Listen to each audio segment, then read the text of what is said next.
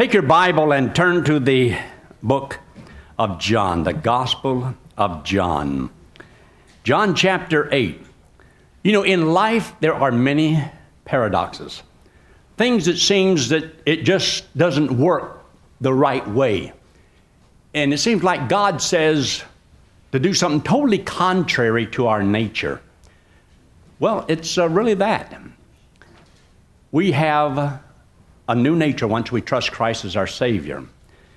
And there's things that God tells us to do that's totally unnatural for the natural man. So here I want to give you a few things that I think will help you to see how, how God shows a contrast. Do you love the Lord enough to become a slave? Do you love the Lord enough to become a slave? Of the Lord.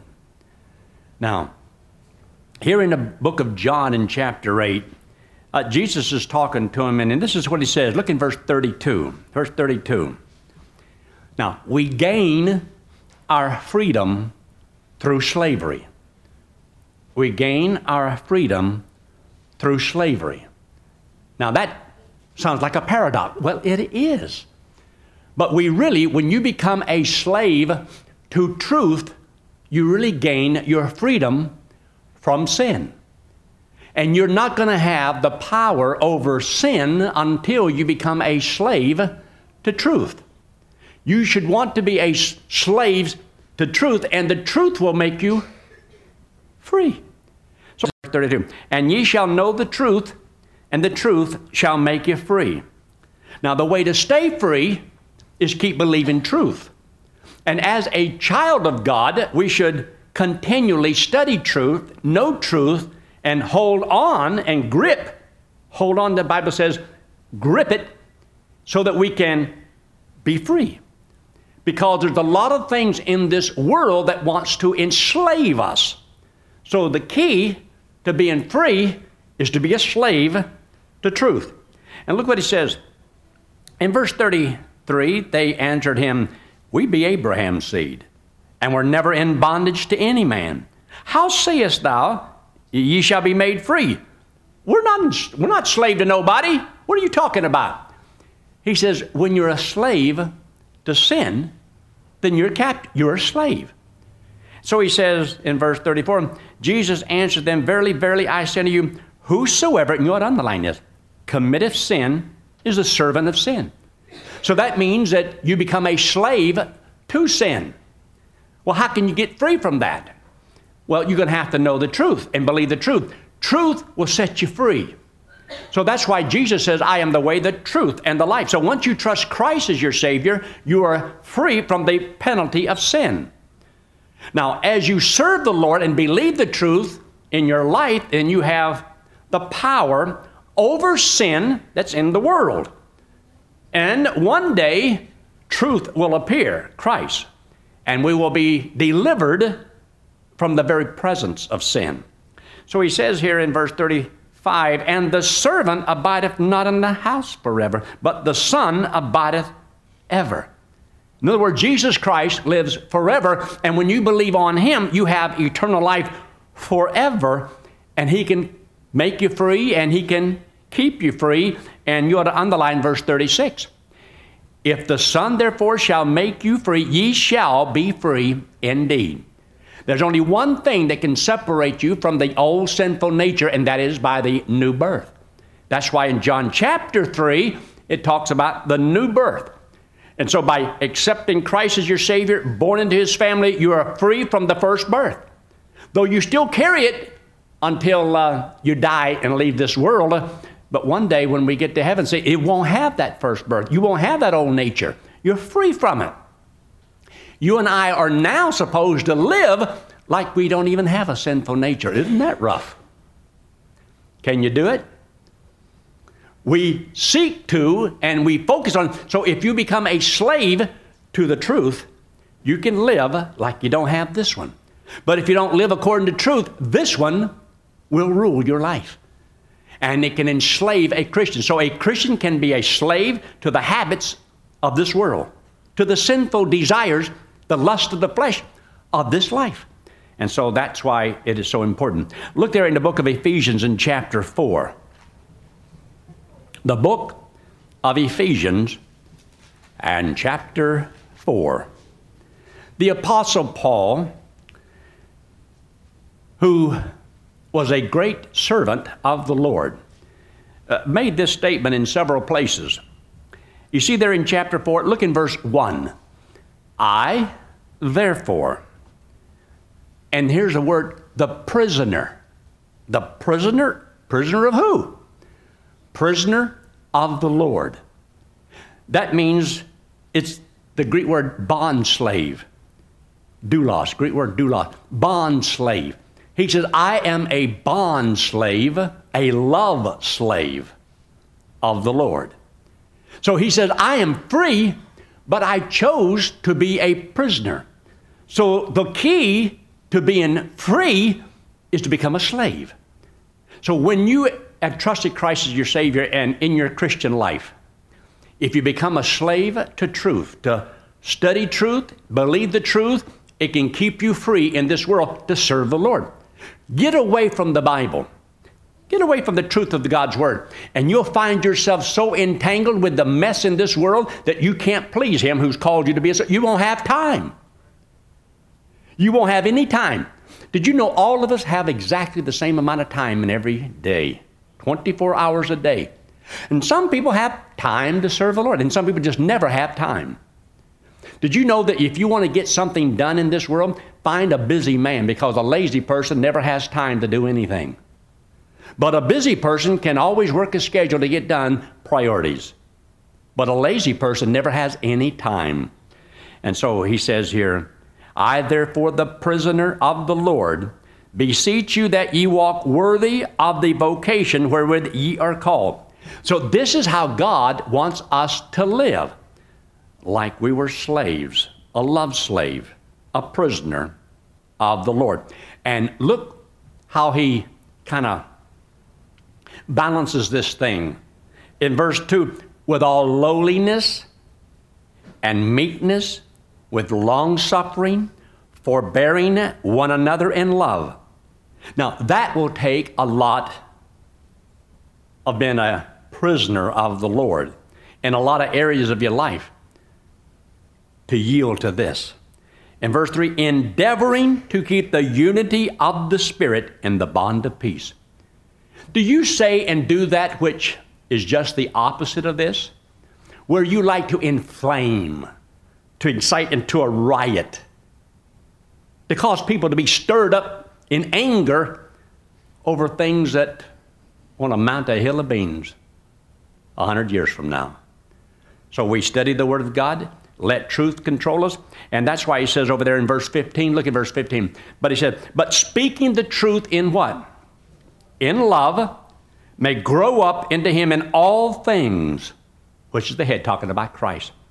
Now, Take your Bible and look there in the book of 1 Corinthians in chapter 9. 1 Corinthians and chapter 9. Look in verse 19. And look what Paul says. He says, Yet though I be free from all men, I'm free, yet have I made myself, and there's that word, servant. I've made myself like a prisoner, I've made myself like a slave in order that I might win people to Christ. And that's what he's talking about. Because it's talking about the gospel up in verse 18 and so on. So, you and I are supposed to make ourselves a, a slave of the Lord. And do it because we want to, because we love the Lord. You see, being a love slave will get you to do things that nobody else can make you do. Your husband can't make you do this. Your wife can't make you do this. The kids can't make you do it. The preacher can't make you I can't make you a love slave. You're the only one that can do that. And so when you decide that this is what you want, nobody can stop you. Isn't that good? Nobody can stop you. Take your Bible and turn there to the book of Hebrews in chapter 11. The book of Hebrews and chapter 11. The second thing I wanted to share with you was this the Christian sees that which is invisible. the Christian, sees that which is invisible. You see, the Bible talks about we must believe that He is, and that He is a rewarder of them that diligently seek to please Him. So, this is why once we have trusted Christ as our Savior, we're to serve the Lord, but we serve the Lord because we see Him who is invisible.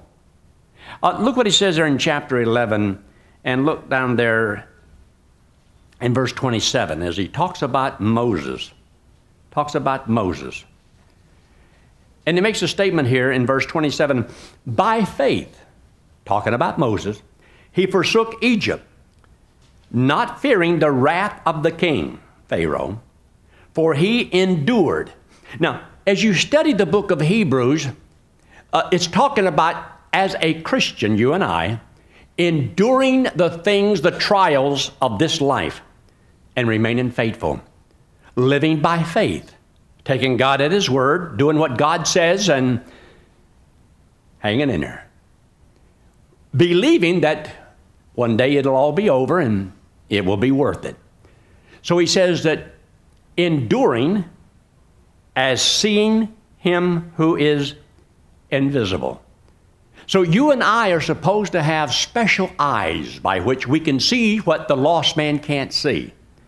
The lost man is not supposed to understand why a Christian does what he does. Because it says the natural man understandeth not or discerneth not the things of God, because the things of God are in a spiritual way, by spiritual means. So we understand spiritual things by spiritual means, and that's the Holy Spirit. And the lost man doesn't have the Holy Spirit. So, because you and I have the Holy Spirit, we can see things that the world can't see. We can understand things the world doesn't understand. So, they're not going to see or understand why you and I do what we do or sacrifice what we do because they just can't see Him who is invisible. But we see Him and we believe and we walk with the Lord, and this is why we are to live by faith. Oh, look there in Hebrews in chapter 11, look in verse 1.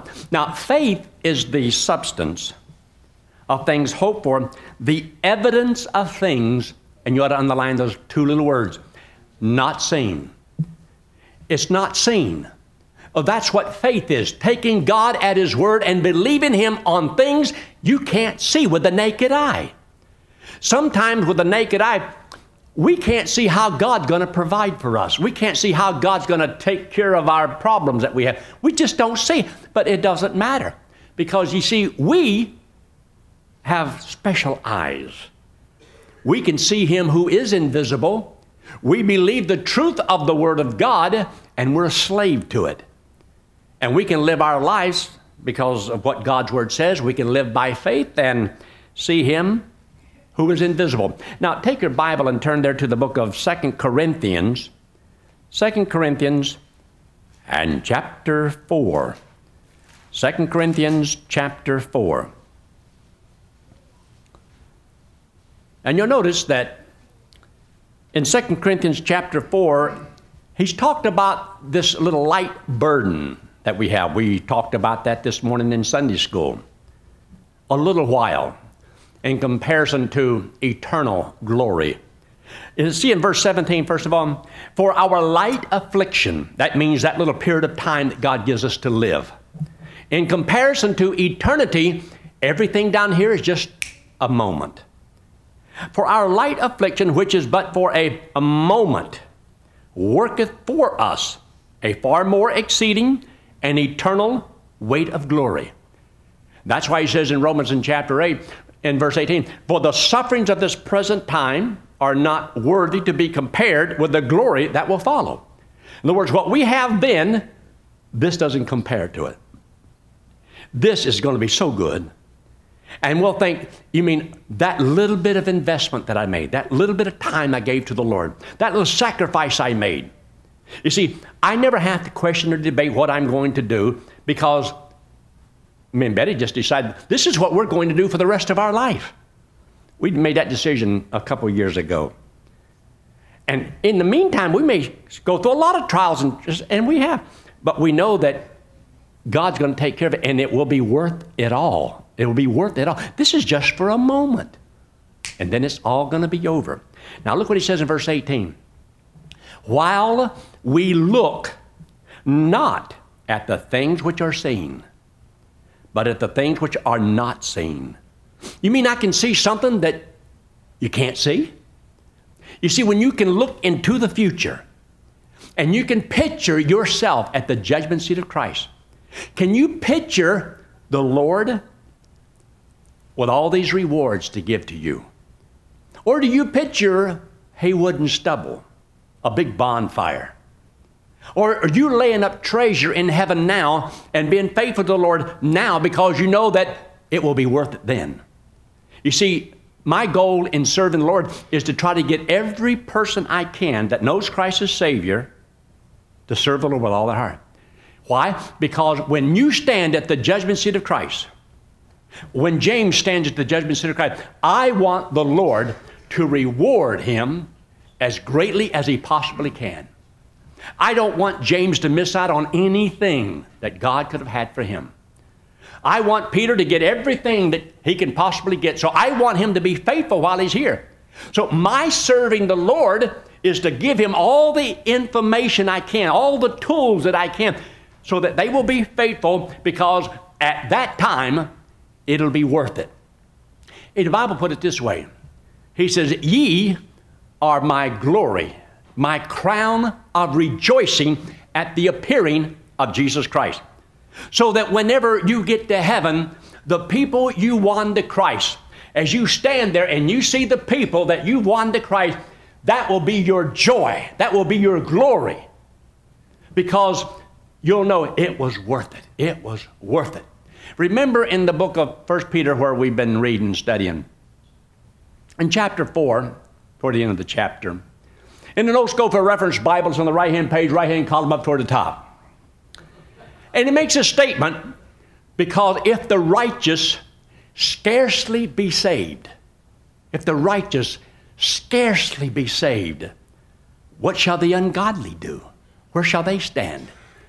In other words, you and I were won to Christ with much difficulty. In other words, when you consider how long you've lived and how few people have ever witnessed to you, you ought to be very thankful that somebody did. Because when he says with much difficulty, think for a moment. We had a missionary here a couple weeks ago, Barbara Woodrum, who came over from Trinidad and goes to Bible college for four years, goes back to his home country, and his parents had turned against him. Nobody wanted to believe him because he was a Hindu before and he trusted Christ as Savior. So, with much difficulty, he spends years trying to win his mom and his dad, his family.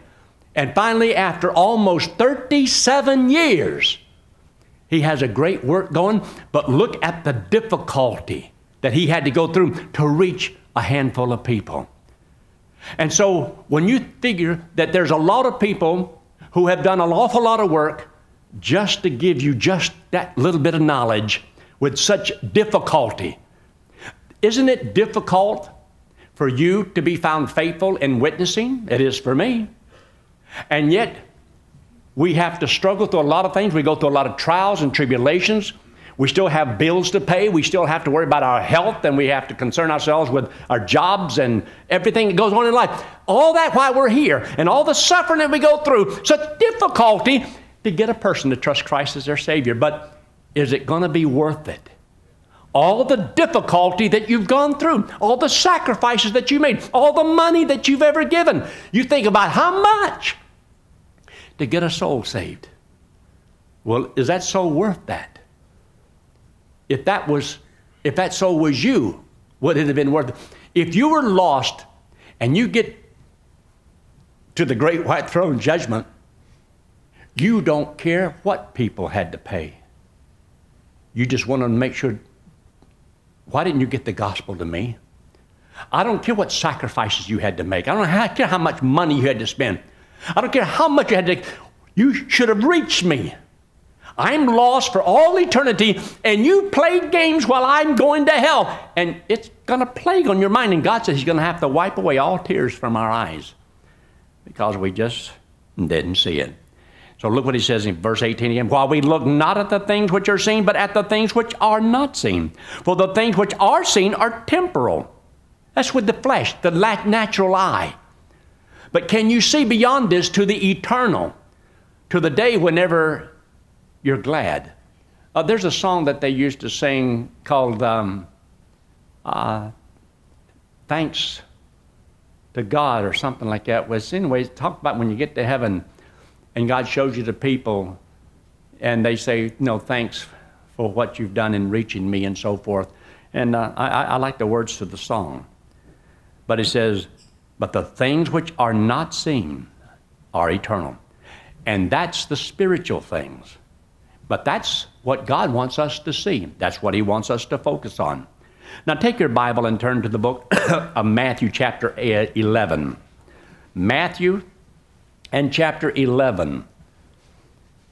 Jesus said that there's a, a lot of people in this old world that have a heavy, heavy yoke of iron upon their shoulders. In the book of Deuteronomy, it puts it this way But if thou wilt not serve the Lord thy God with joyfulness of heart, I will put a yoke of iron upon your neck until it destroys you. Unless you serve the Lord with joyfulness of heart, a yoke of iron upon your shoulders, upon your neck, until it weighs you down. Isn't it a shame that a Christian has to wear a yoke of iron? Doesn't have to. Look how he puts it. In the book of uh, Matthew in chapter 11, look in verse 28. This is where you take a rest by taking a burden. You take a rest by taking a burden. Do you ever get physically tired? When you get physically tired, do you want to rest or work? You want to rest. What do you mean by rest? You don't want to work. You don't want to do anything. But look at this. This is just the opposite. In verse 28, come unto me, all ye that labor and are heavy laden, and I will give you what? Rest. I'll give you rest. Verse 29, okay, Lord, I'll come to you and I want that rest you're taking, talking about. And the Lord says, Take my yoke upon you. No, wait, wait, wait, wait, wait, wait, wait, wait. I'm tired. I want rest. And the Lord wants to put you to work. He says, If you'll take my yoke upon you, you shall find rest unto your souls. So we're not talking about rest for the body, we're talking about rest for the soul. Did you realize that you inside of this body, you can get all the rest physically you want and desire and have no rest for your soul because you have no peace, no happiness, and no joy. And you can have a living hell on earth as a child of God. You can get all the rest you want physically, but you have no rest for the soul. You're troubled. Remember when he told these disciples, You believe in God? Believe in me. He said, Be not troubled. He says, In my Father's house are many mansions. If it were not so, I would have told you. So, you and I have a good message right here in this little verse. Let me show you. Verse 29. Take my yoke up on you and learn of me. There's a lot of things you can learn in this life, but the one thing that's most important is to learn of Him. Learn of me, for I am meek and lowly in heart, and ye shall find, and you ought to underline these words rest unto your souls. And then he says, For my yoke is easy. It means that if you will lose yourself in the work of the Lord, you'll find rest for your soul. You know what most people say? I don't have time to do the work of God. I don't have time to do what God wants me to do. I don't have time, I don't have time, I don't have time. And they have no rest for their soul. And they can wear themselves out. And that's what they call me. Oh, well, I'm just burned out. I'm just burned out. My plate's so full, I can't do anymore. I've been serving the Lord for almost 49 years. I have never come close to burnout. Where I just had enough. I can't serve God anymore. Can't go on no more. Oh, fiddle faddle. Get a grip. Get a life. Stop whining and pining and moaning and groaning. I wish Christians would just stop belly aching. It doesn't have to be that way. God says, You're going to work while you're here.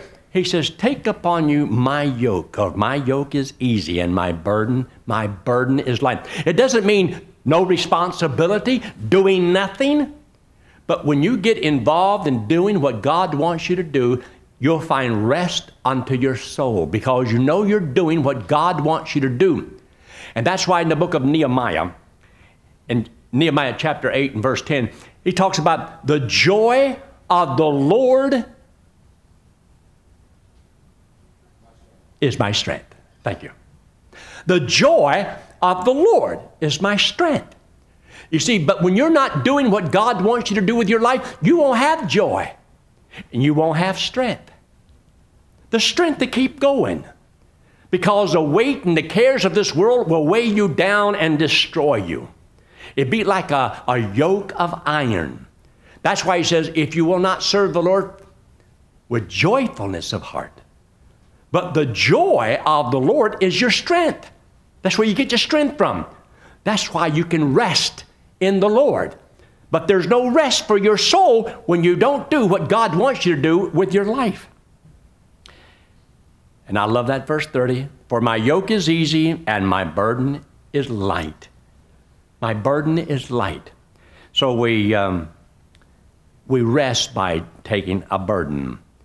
Take your Bible, look in the book of Romans in chapter 6. Romans and chapter 6.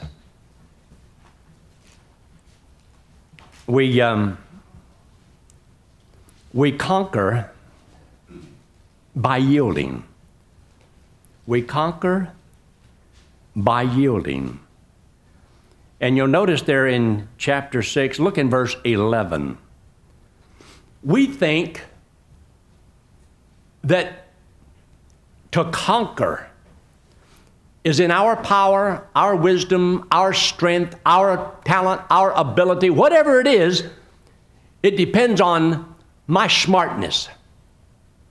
And it doesn't. It means that you are yielding yourself to the Lord and let God work things out. I can't solve everybody's problems. I already know that. It's too many for me. I am not the smartest guy on the block. I don't have all the wisdom in the world. I don't have to have it. I just know the one who has it. You see, I don't have to have all the wisdom in the world and all the books and so forth. Uh, but if I got a library down there, I can go down there and find out most whatever I want. Or you can Google it, I guess, today. But a child of God knows that I don't have to be the smartest kid on the block. My daddy is. And I can go to my daddy, and my daddy can teach me whatever I need to know. I'm going to learn of him. And you can't learn from him unless you spend time with him. And so that's why Christ says, Learn of me. Take my yoke upon you. Live for my reason, for my purpose, what I called you to do. That's why Paul says, I'm free from all men, but I have made myself a servant unto all, that I may please him who have called me, and so forth, to be this soldier. You see there in verse 11, likewise reckon ye also yourselves to be dead indeed unto sin, but alive unto God through Jesus Christ our Lord. Let not sin, this old sinful nature, therefore reign in your mortal body, this physical body, that ye should obey it in the lust thereof. In verse 30, neither yield, yield ye your members as instruments of unrighteousness unto sin, but, and you ought to underline these verses, this phrase, yield yourself unto God. And when you yield to God, you can become victorious. You win by surrendering. You win by yielding. But when you fight God or try to do whatever you do because of the strength of the flesh, you will not win. It will wear you out. You'll get so tired being faithful to God, and it doesn't have to be that way. You see, I have one main goal to the people here at this church. I want you to keep serving the Lord, to endure whatever trials and tribulations may come our way as a body of believers or even individually. You'll keep serving the Lord because I want one day, and it may not be too far away, we're going to be in heaven with the Lord. And I want God to give you everything that He could have given you. I want Him to bless you. Now, true love means I want the best for you. So that's why, because if I want the best for you, I am going to try to do everything in my power to be a, a faithful individual. I'm going to try to see that I don't do something in my life that would cause you to stumble over my lackadaisical, half heartedness, callous feeling. I care. I want the best. That's why I may say something you won't like. I might get on your case. I may preach a hard sermon because I want you to do right. And I might have to even rebuke you sometime. Why? Because I care. Now, if I don't care about you, I'm not going to say anything that's going to ruffle your feathers because I don't want to make you mad at me. That's when I don't love you anymore. But as long as I love the Lord and I love you, I'm going to try to hit you as much as I can right between the eyes. And I think I think you're doing something you ought not do. I'm going to tell you so. Why? Because I care about you. If I don't, parents who love their children, do you let them just do whatever they want to do, however they want to do it, never say anything, never correct them, never discipline, never rebuke them? No, because you love them. Sometimes you have to beat the tar out of them. No, I don't have a bullwhip pit, and I do not want to use this as a bull pit. But I want the Word of God to take effect in your life, and so I want to teach it in such a way as it says in the book of Nehemiah chapter 8, that he read the scriptures and caused them to understand. I want you to understand what God says because I can't play God in your life and I can't walk around and hold your hand all day long. You can't do it with me either. I want you to know the Word of God in such a way that you can walk with the Lord all by yourself. And you can examine yourself through the eyes of this book. So if you see something in your life that's not right, you are grown up. You're mature enough. You can correct it without somebody having to always look over your shoulder and tell you everything. You don't want that, neither do I. The next thing I want to share with you is we gain wisdom through foolishness. But I'm not going to spend any time on that one. It, mainly from the book of 1 Corinthians in chapter 2 and uh, talking about by the foolishness of preaching. That's how God chose to save people. See, it sounds like it's such a foolish thing that just by believing on Christ, well, that ought not be, that, that ought not work. Surely you got to do something. So, in the mind of man, he always feels like he's got to do something. Like I can't really just take God at His word, I can't trust Him completely. I'm going to help just in case.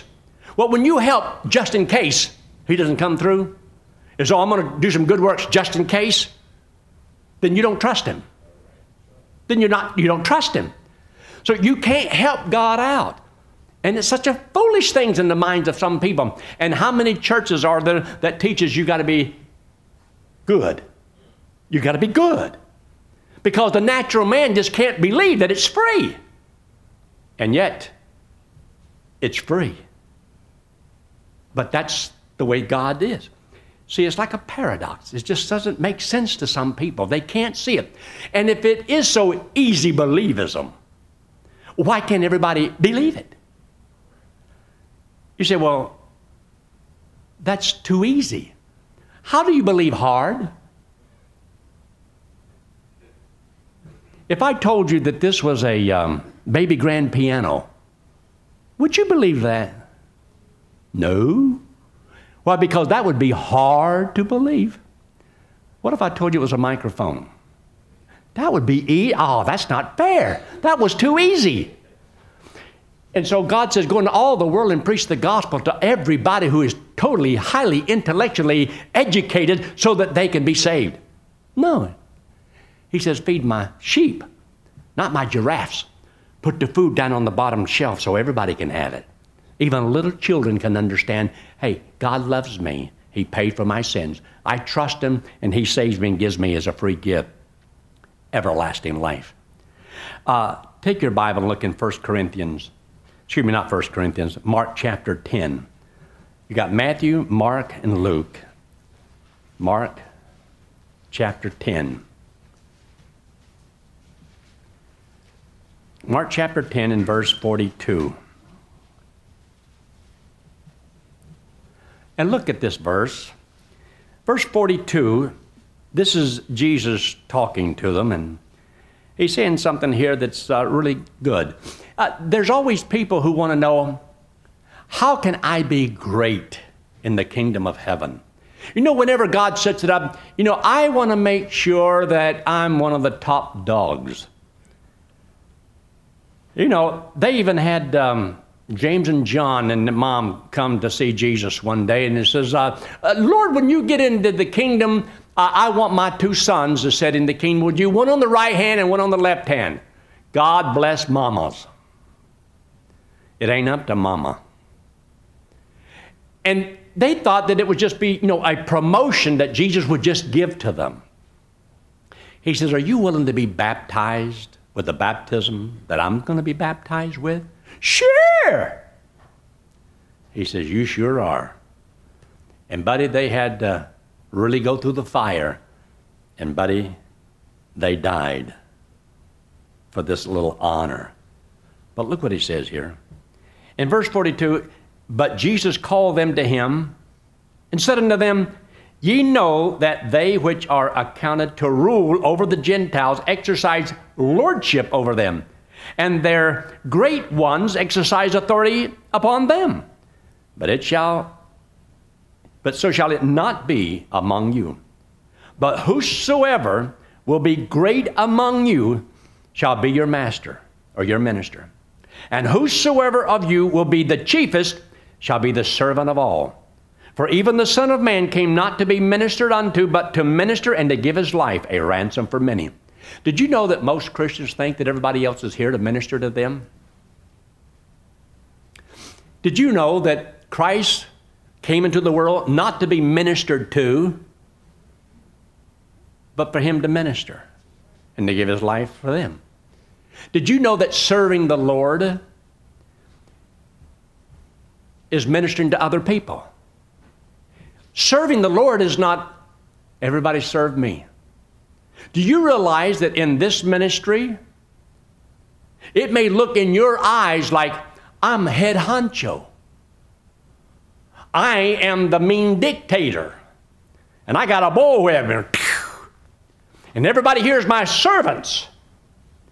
But you know, in the guy, God's eye, that ain't the way it is at all. I'm here to serve you. You are not here to serve me. I am here to serve you. And any person in place of leadership, it means that they become servants. We're not here to be served, we're here to serve. And Christ says, in the kingdom, if you want to be somebody there, this is the only time that you have to earn the right and your exaltation there and your ruling with him there means that you're the greater servant here. So the greater you want to be there, the greater the servant you have to be here, not ruler, not just in place of authority. Did you realize that as a member in this church, if you faithfully serve the Lord and you serve and you minister to others, when we get into the kingdom, if you were more faithful to your job than what I was to my job, uh, you might be ruling, and I might not be. You see, it doesn't matter about who has what position now. It's are you serving the Lord? And serving the Lord is serving people. So when we ask for people to want to serve in the ministry, we're talking about are you willing to help others? not to be served. Because whenever you have in your mind that people are here to serve me and make me happy, make me complete, do things for me, and they don't do it, well, I'm mad at them, I hate them, I'm you don't get it. You don't get it. You're here to serve. Now, your serving has nothing to do with their response. But if you don't get it, you won't get it. And so you can be found faithful doing what you can where you are with what you have. And whenever the kingdom comes, God may exalt you head and shoulders above everybody because you faithfully did what you could with all your heart. And there'll be others that down here look like, man, they're a shoe in. Did you know you take, for example, a man like Billy Graham, who's have won all these people to the Lord and the great evangelist and all that? Did you realize that when he gets to heaven, God knows whether or not he did it for his own honor and glory? Do you realize that he might not even be there if he really didn't believe what he preached? But if he really believed what he did preach, I would have questions. Because in most cases, he was not clear on the gospel. But I'm not the judge of that. I, I don't really know. But you see, he may have done what God gave him the talent and ability to do, but he didn't do it wholeheartedly. We don't, we're not the judge. We don't know. And there could be some little housewife that's raising four little kids, and daddy's gone off and so forth, and she had to sweat and labor and did what she could. She went to church and she gave what she could, and faithful and serving and cooking and whatever she could do. And God's going to raise that person up because she humbled herself and she became a servant. She worked behind the scenes. It's not the person that's up in the front all the time that God's going to honor. We're only servants, and everybody here is to be a servant to each other, to help challenge and motivate people to do their best for the Lord. See, God in heaven has blessed you with talent and abilities by which He wants you and me to encourage one another, to be a blessing to each other, to challenge and motivate one another, and at times one another for the ministry's sake. We're to be servants. So, whosoever will be great is to be the servant of all. If you're not willing to be a servant, you'll never be able to rule. Because the way up is down. That's a paradox, also. The true way and the best way to stand for the Lord is to kneel. Look up here. This hand representing you and me. And the wallet represents sin. We all have sin upon us. God says that He loves us and He hates our sin. And because of our sin, we have to pay for it eternal separation from God in hell. But God loves us and wants us to go to heaven. But to go to heaven, see, you have to be perfect, as righteous as God, and no sin. And God says that we've all sinned. We've all come short of God's perfection. The Lord says you cannot save yourself, you cannot earn eternal life. This hand represents Jesus Christ. He's the Lord, God in the flesh. Came into the world because He loves us, hates our sin because it separates us from Him. So Christ took the sin, paid for it on the cross, came back from the dead, and said that if we would believe, He did it for us. He'd put this payment to our account, and we get to go to heaven on what Jesus Christ did for us. Even though I know that probably most of you have already trusted Christ as your Savior, I made a commitment to the Lord years and years ago that if I could, and if I could remember to do so, I want to try to give the gospel, especially when there's a possibility that there might be little ears listening that have never heard and understood. Now, if this was a, a closed session and I already know that, then I can give and take a little bit on that. But see, if you don't understand where I'm coming from, did you know you can get to the place where you can despise this? Oh, here he goes again. Is that all he knows? All he knows is John 3:16 and Ephesians 2, 8, and 9 and that little wallet trick. And you don't understand that you're fishing for souls. And the only way you can keep doing that faithfully and faithfully over the years is that you're strong in all these other areas in your life. Because if you're not strong there, you will not be steadfast on this. So I pray that you have trusted Christ as your Savior and you're going to heaven when you die. But if you're here tonight and you've never trusted the Lord, I urge you to do so. Let's pray, shall we? Every head bowed and every eye closed and no one looking around. Would you right now just talk to the Lord and say something simple like this Lord, I'm a sinner. Friend, we all are. But God loves sinners. He died on that cross, paid for our sins. Now, I believe that He did it for me. Would you believe that He did it for you? God says if you'll believe it, He'll save you, save you from hell, and give you eternal life. And you can know that you're going to heaven because see, it's a gift, it's free. He offers it, you accept it, you have it. It's a done deal. He that believeth on me hath, present tense, right now, hath everlasting life. Would you trust him? If you will, God will save you, and you can know that you're going to heaven when you die. So, with heads bowed, eyes closed, is there anyone at all say, Yes, I will trust Christ right now as my Savior? And if you've never done it before, you'll do it right now. Would you just slip your hand up very quickly? Put it right back down? Anyone at all? Anyone at all? You that know Christ as your Savior, do you feel like you've been living with a yoke of iron upon your neck? Does it seem like faithfully doing what God wants you to do is such a burden anymore? Have you seen yourself drifting to where you're losing your desire, your heart for the Lord? Do you see that you may not be as faithful as you used to be? Trade it for His yoke. My yoke is easy, my burden is light. The joy of the Lord, the joy, knowing that you're doing what God wants you to do, will give you strength. Our Father, we thank you so much for this time together. We thank you for your word and pray your blessings upon us in Christ's name. Amen.